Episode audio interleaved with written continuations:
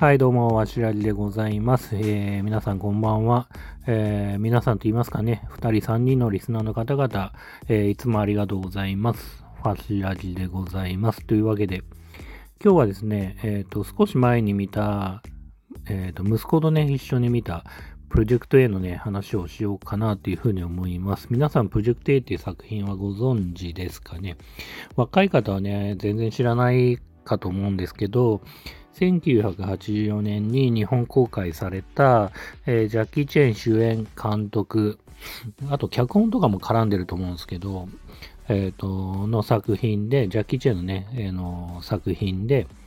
えっ、ー、と、海上警察が海賊を捕まえに行く、海賊を捕まえる、その A 計画っていうのがね、あるんですけど、それをね、実行する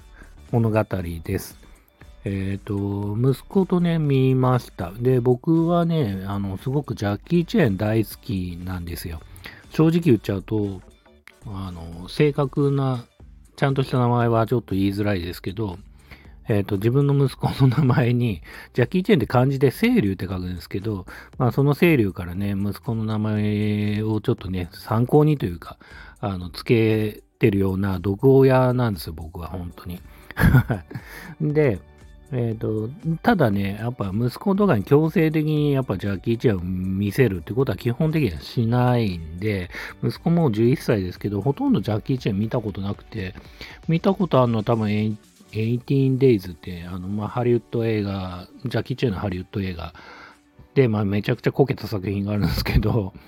あの、ラズベリー賞かなんかね、もらってるような最低画賞みたいなね、そういうのもらってるような映画なんですけど、それはね、一緒に見たことありますけど、それ以外はあんまり、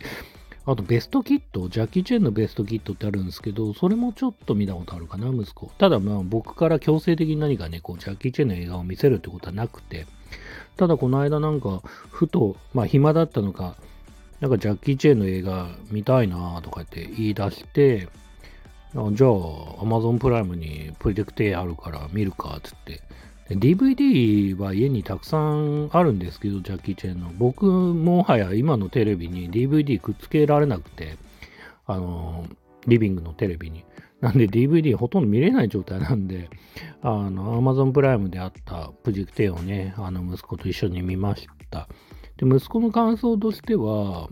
まあ、普通に面白いって言ってて、ただまあ、やっぱり古いっていう認識はすごくあるみたいで、あの、まあ、古い映画としては面白い的な言い方をしてましたね。で、あとやっぱギャグのところは面白いって言ってて、まあ映像が古いのは唯一、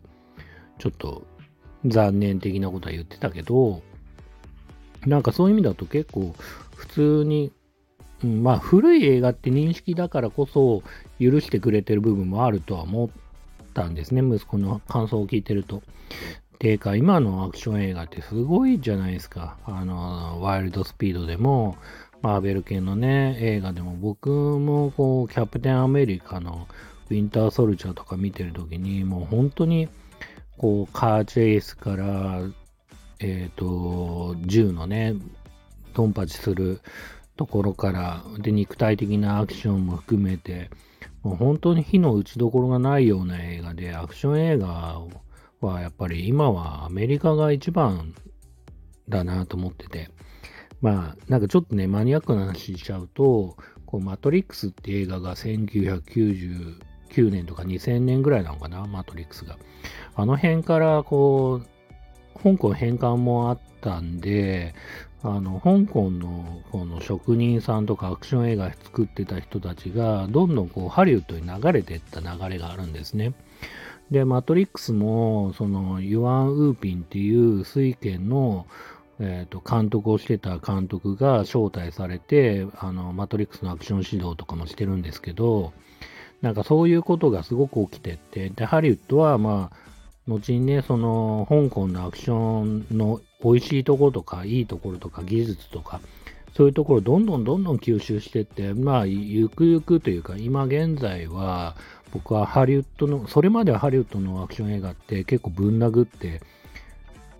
一発ぶん殴って、また一発ぶん殴られて、またぶん殴ってみたいなテンポの悪いね、肉体派のあの大きい人たちがね、スタローンとか、シュワちゃんとか、大きい人たちがなんかテンポの悪いアクションを繰り広げてたところが、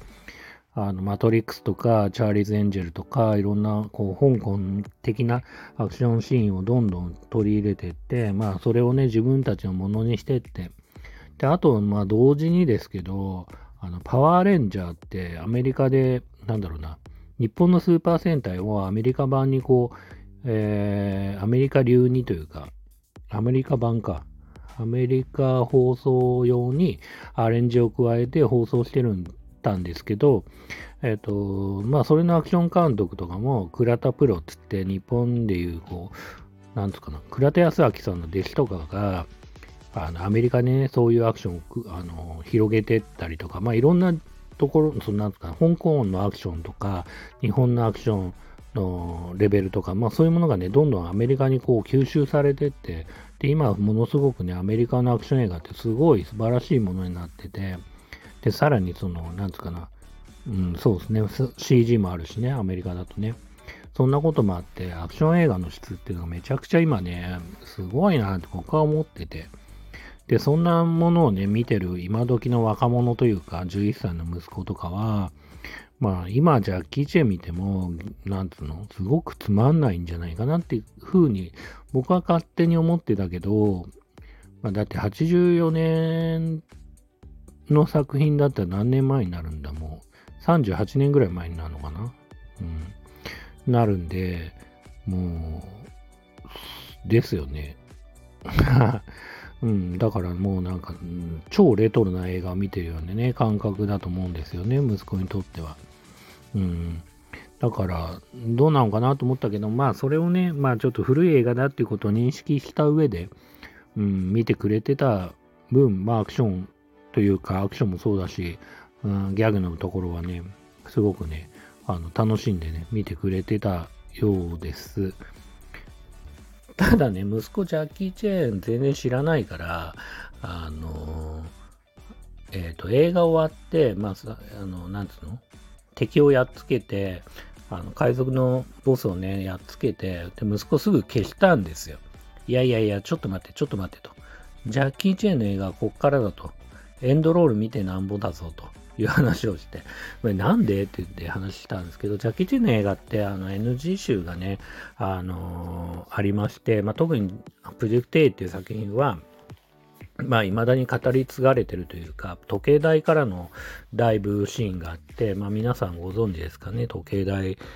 から、まあ、当時は25メートルって言われてたんですけど、そこから命綱なしで、まあ、地面に叩きつけられるっていうね、落ちて、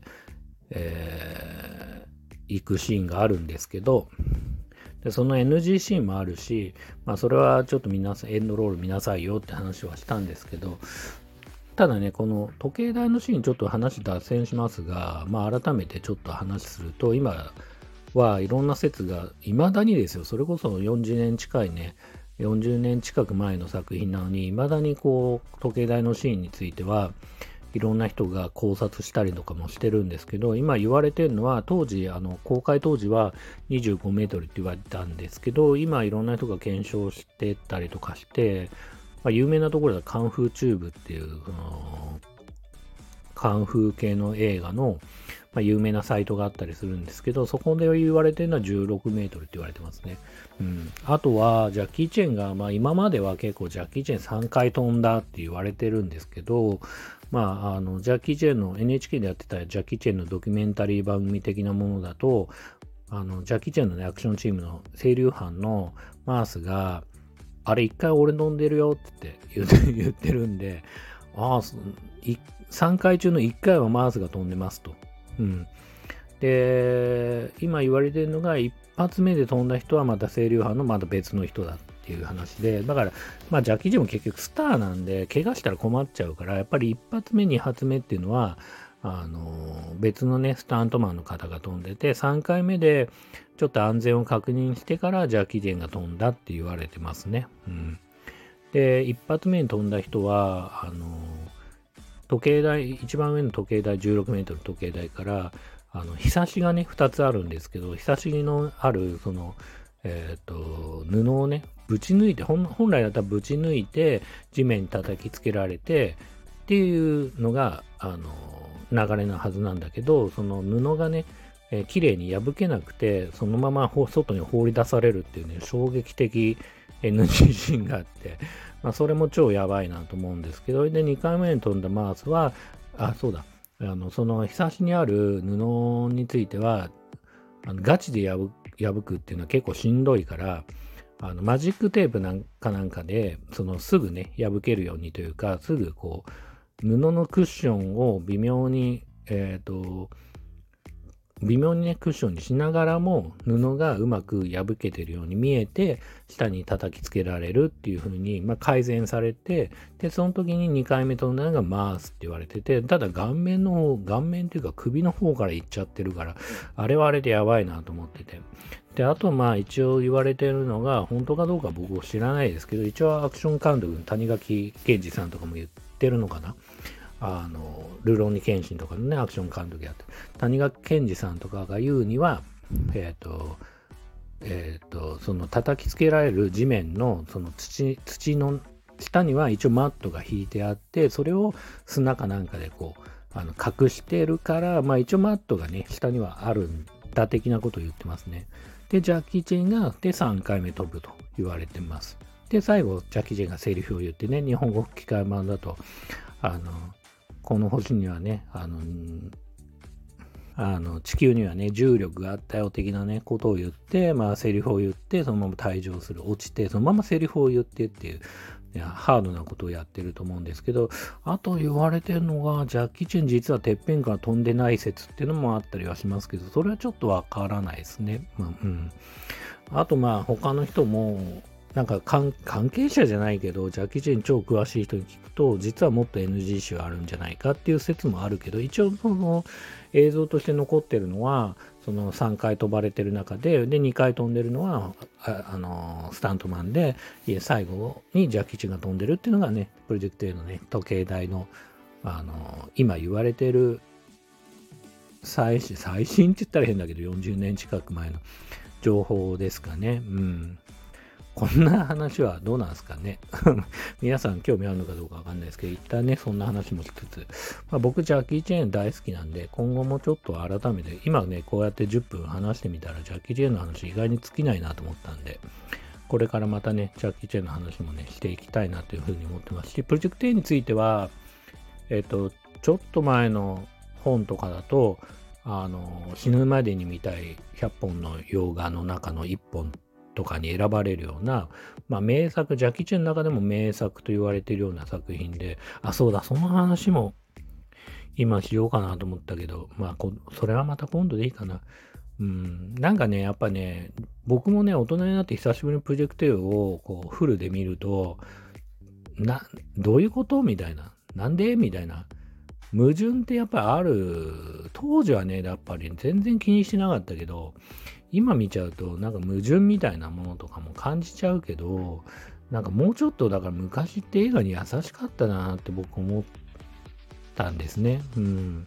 なんかちょ、この間そのジェラシックワールド最新作見て、まあいろんな人がね、突っ込んでたり、矛盾がうんたらかんだらって話してるけど、やっぱり今ってなんかこう矛盾が許されない時代だなってみんなもうちょっと映画に優しくなっていいんじゃないかなって気はね、ちょっとしましたね、プロジェクト A 見てて。うん。まあ今日はそんな感じですかね。というわけで、プロジェクト A っていうね、まあジャッキー・チェンの中でも名作と言われるね、えー、作品をね、久しぶりに息子と見ましたって話でした。あとね、時計台のね、まあ秘密じゃないですけど、時計台実はまあうんたらがんたらみたいなね、お話もさせてもらいました。えー、というわけで、えー、最後までね、聞いてくださってありがとうございます。えー、それではまた皆さんおやすみなさい。